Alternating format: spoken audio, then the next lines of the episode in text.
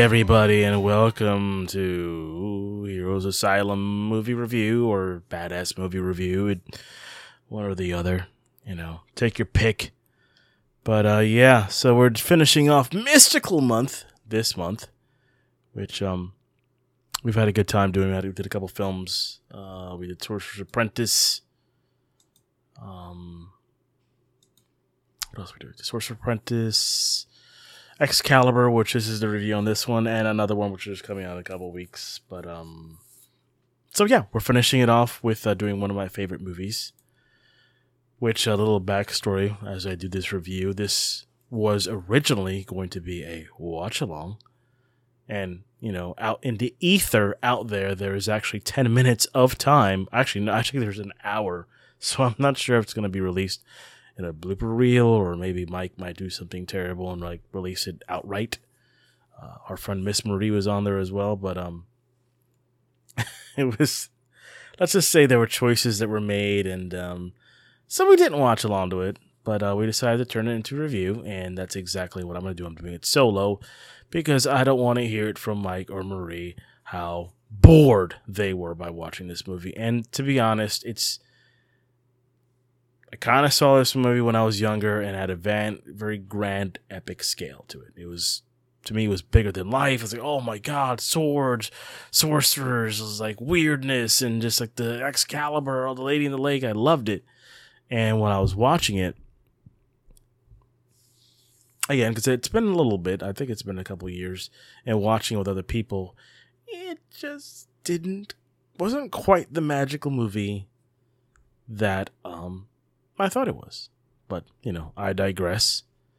And um, we'll just go on to the review and uh, we'll see what you think. This is a 1980 film by John Boorman, who did Deliverance uh, many couple years ago, which I think he was nominated for an Oscar. And I'm sure I don't have the, uh, I don't have everything in front of me, but um, yeah. So he did that, and um, he's doing this. This was like a passion project of his. He wanted to get done for a long time. There's a BBC documentary out there on the making of this film. So if you want to get deep and sweaty into it, you can check that out. It's probably on YouTube or you can buy it in the BBC channel. But yeah, so this is uh, Excalibur. So let's begin. The sorcerer Merlin retrieves Excalibur from the Lady in the Lake for Uther Pendragon. Uther Pendragon? Uther Pendragon is played by Gabriel Byrne, which you guys want to know usual suspects. He went out to do a big career and He's done tons of stuff, and um, so yeah, he's in this film, and he is gonna get Excalibur. He then agrees to help Uther seduce Cornwall's wife, Igrayne, on the condition that he gave Merlin, which which issues from your lust. Uther tricks again into sleeping with him as Cornwall dies in battle. His daughter, Morgana, senses his death. Nine months later, Merlin takes Uther's son, Arthur. Uther chases after him, but becomes the victim of an ambush and thrusts Excalibur into a stone, crying that nobody shall wield Excalibur. But I mean, a little jealousy at that point, a little weirdness with Merlin. And I think, to me, you know, if I watch this film enough, Merlin's a bad guy. Merlin's kind of a dick in this movie. Uh, Merlin, of course, played by Nicol Williamson. He's done a ton of other stuff. Um, if you want to check it out, look on 9B. Done lots of stuff. So, yeah, check him out. So anyway, Merlin takes son Uther, who is, of course, Arthur. Uther chases after him, but he becomes a victim of an ambush. Oh, I read that already. My bad. Years later, Arthur pulls Excalibur from the stone, and Merlin announces to the crowd that Arthur is Uther's son, the rightful ruler. So I guess pretty much Merlin had this all planned out. He's like, hey man, you sleep with this chick, get the son, and of course, it wasn't Uther who actually had sex with um. I think it was it Uther because they had like they had like a there were two Uthers out there. I think one of them might have been Merlin. I have to look back on this. Uh, when I was watching, I was kind of like deeply enthralled, but then I got a lot of hate watching it. But um, I think there was a switcheroo. Might have been Merlin who was playing Uther at the time. Not sure, but I gotta check that out and see how it was. Uh, Leodegrance immediately proclaims his support for the new king. Leodegrance, uh, King Leodegrance was played by our buddy Patrick Stewart, Picard, uh, Professor X. You know, if you watch Multiverse of Madness, spoilers. Professor X makes a little cameo in that film. So this is the beginning. This is this was Patrick Stewart's first big, big, big film. So um, good for him. And you see a young Patrick Stewart who basically looks the same today. While the others argue, Arthur follows Merlin and falls into a long sleep.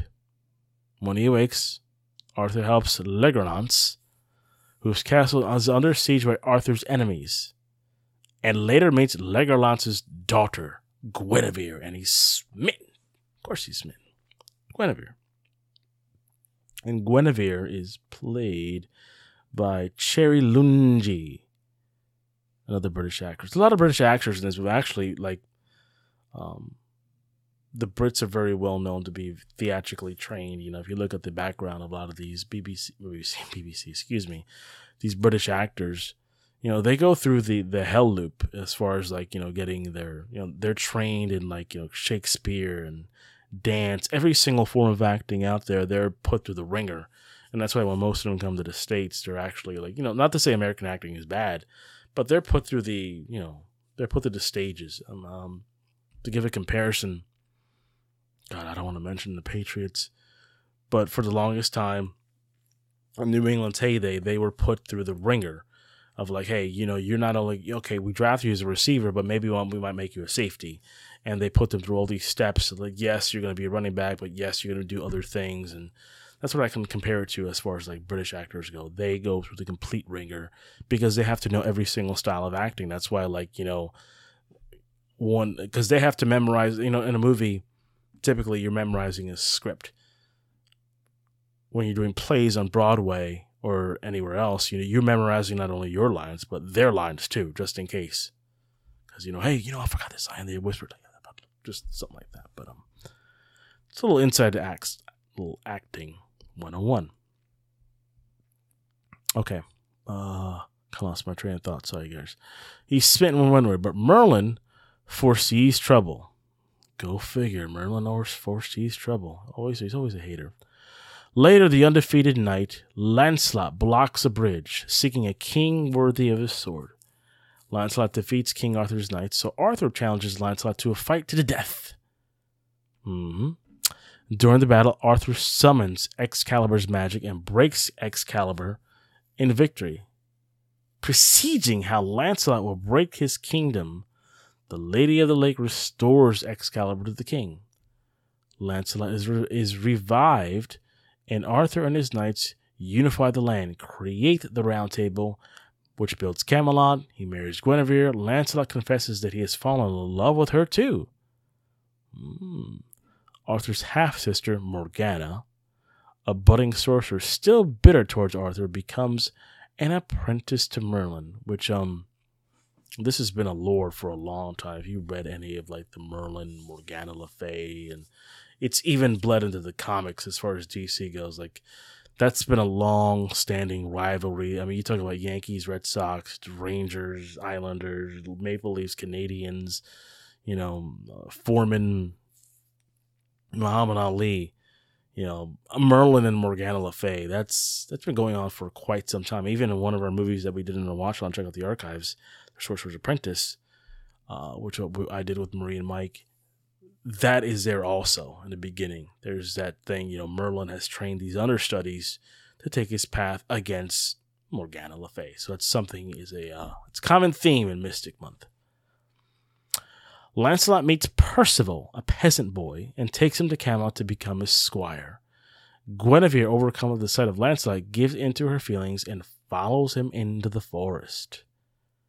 That's an age old story. If you guys have read it, your Arthurian legend is Lancelot and Guinevere do fall in love, and you know this forbo- forbidden love is created. Arthur finds Guinevere and Lancelot asleep together and thrusts Excalibur into the ground between them. Merlin's magical link to the land impales him on the sword, and Morgana seizes the opportunity to trap him. Now, at this point, Morgana has been bitter toward Arthur her whole life, so that's why she kind of went under the wing of Merlin to gain, you know, magical knowledge. And eventually she was going to use that knowledge to what? Overthrow Merlin. But uh, in this case, in a lot of the ways, you know, watching this film, which is a very dense film, you know, I don't recommend it to be watched. Um, I, would actually recommend if you're like a true Arthurian fan and you like the Knights of the Round Table, like it's not a bad movie to watch. Like I would say, for people who are truly into that, like the the, the history, the mystical stuff, good film. Like it, it dives in deep to Excalibur, Lady in the Lake. But if you're gonna do a watch along and have conversation, it's a very it's a very slow movie, very slow movie. Okay, so Morgana seizes the opportunity to trap him. Morgana takes the form of Guinevere and seduces Arthur, her half brother, to bear a child. Jesus, what incest. Ew. Morgana births a son, Mordred, whose incestuous origin strikes the land with famine and sickness. Arthur sends his knights on a quest for the Holy Grail. This is what I like about this. They um you know, you have these two particular points of, you know, magical substance, which is Excalibur and the Holy Grail. And I like the fact that they combine both of them. Like, you know, there's, yes, it's Excalibur, the most powerful weapon out there, which only a true king can wield.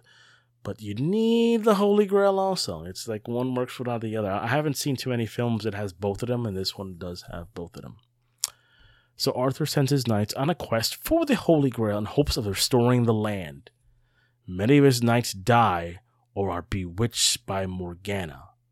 Once Mordred grows into adulthood, he demands that Arthur give him the crown, but he is denied. At this point, uh, pretty much Merlin has been out of commission after all the events that have happened. Morgana is running rampant with Mordred.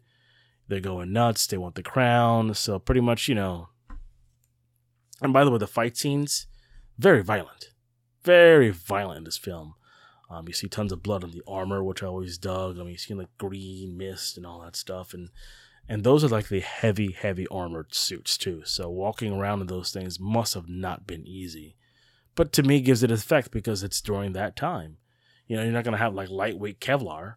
You're gonna have these suits, and of course they're gonna struggle walking around and fighting. And you can see that they're fighting; they're just lunging, not very quick. Kind of reminds me if you guys ever played Dark Souls not a big fan of Dark Souls one or two or three, and but that game is very like you know shield sword, it, very realistic. But for me, I'm, I'm, more about like quicker action. This is more of a slower action, which is the the movie's kind of uh, diatribe. It's a very slow movie. not gonna lie. Percival, uh, was played by Paul Geoffrey, Sir Percival now. Percival, now a knight, finds Lancelot during the search for the Holy Grail but fails to convince Lancelot to help. At this point, Lancelot is in shame. He he found out that he was messing around with Guinevere. Um, so he's just like on the outskirts, a crazy old man of the forest and all that because you know he just feels you know I, I, I broke my king's trust because of this forbidden love, which is seen in the film also, which is one of my favorite scenes. Is that you see Lancelot in the, in the forest. I'm not sure he's praying to probably somebody, and he thrusts his sword in the ground. He's like, "Please, you know, I do this for my king, but you know, I'm consumed by this love. It's a forbidden love. I don't want it. Take it away from me." And really good scene because you know he doesn't want to do it. You know, Arthur believed in him to make him part of his knights, and he doesn't want to betray that. But um, I digress. We go forward. Uh, okay. Uh, Percival nearly drowns, but gains the Grail and takes it to Arthur, who drinks from it and is revitalized, as is the land. So I guess by all that stuff happening, by Mordred being born, it kind of cursed the land, famine and all that stuff. But I guess by Arthur drinking the Grail, it, just you know brings everything kind of like back to normal in a way. So like, you know, he doesn't feel so guilty because you know he's been down for so long, and the eventual fight that's gonna happen. Arthur finds Guinevere at a convent. At this point, after everything that's happened with Lancelot, you know, Lancelot went crazy. Old man in the forest. Guinevere just went to a monastery, just became a nun. So, you know, what had happened is was a huge thing. And they didn't know how to deal with it. So, like, what do you do? Like, you know, you betrayed your king, one of them betrayed their husband, and not much else to do, but just like, I guess, convert to the Lord and just like try to live some kind of meaning in your life. But uh, that's what happens there. They reconcile. She gives him Excalibur, which she has kept. Merlin and Arthur have, uh, have a last conversation before Merlin appears to Morgana as a shadow.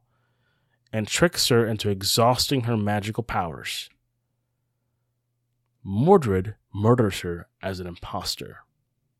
So at this point, Merlin is not as powerful for all the stuff that's happened. So he uh, Merlin didn't appear to to Morgana, and at this point, Morgana is just full of hatred toward Merlin. Like, oh, you know, I planned all this, but she's so consumed with vengeance and just hatred overall for Merlin that she basically just just blows herself into being tired. And at that point, Mordred sees it and he's like, screw it, because Mordred, born from Arthur and Morgana, is just driven to be king. That's all he knows. He doesn't know anything else. He just listens to whatever Morgana has told him and has made it this life's purpose to be the king, and he'll do it at any uh, way he can.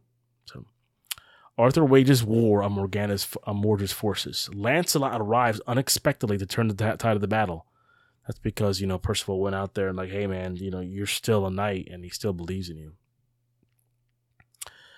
Arthur and, and Lancelot reconcile. Arthur kills Mordred and commands Percival to throw Excalibur into the lake.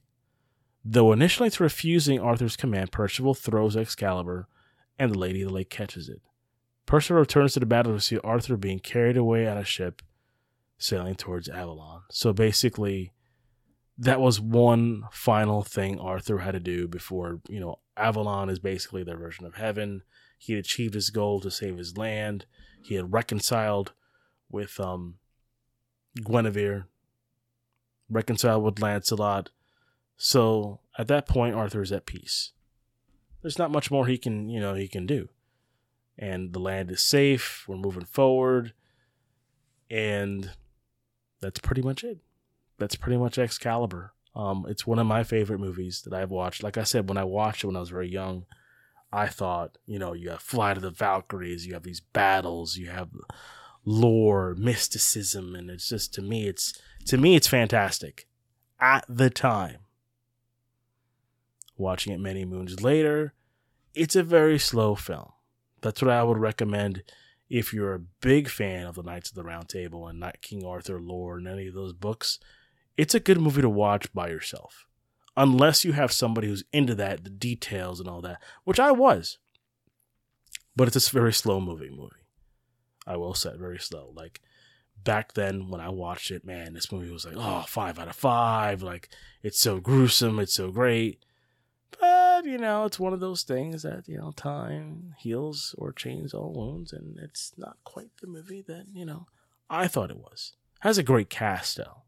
Great cast. Okay, like Helen Mir- a young Helen Mirren, as Morgana Le Fay, who is, you know, if you've never seen the pictures of young Helen Mirren, she still looks good, by the way. But um, she's in this film, does a fantastic job.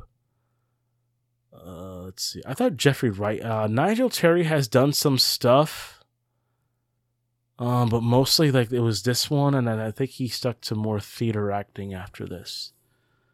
Uh, Nicole Whippen, uh, Thomas Nicol Williamson uh, was described as one of the greatest actors since Marlon Brando in British tablets. Um, but you know, he did a lot of Hamlet and stuff in theater acting, and I think after this he just stuck to theater.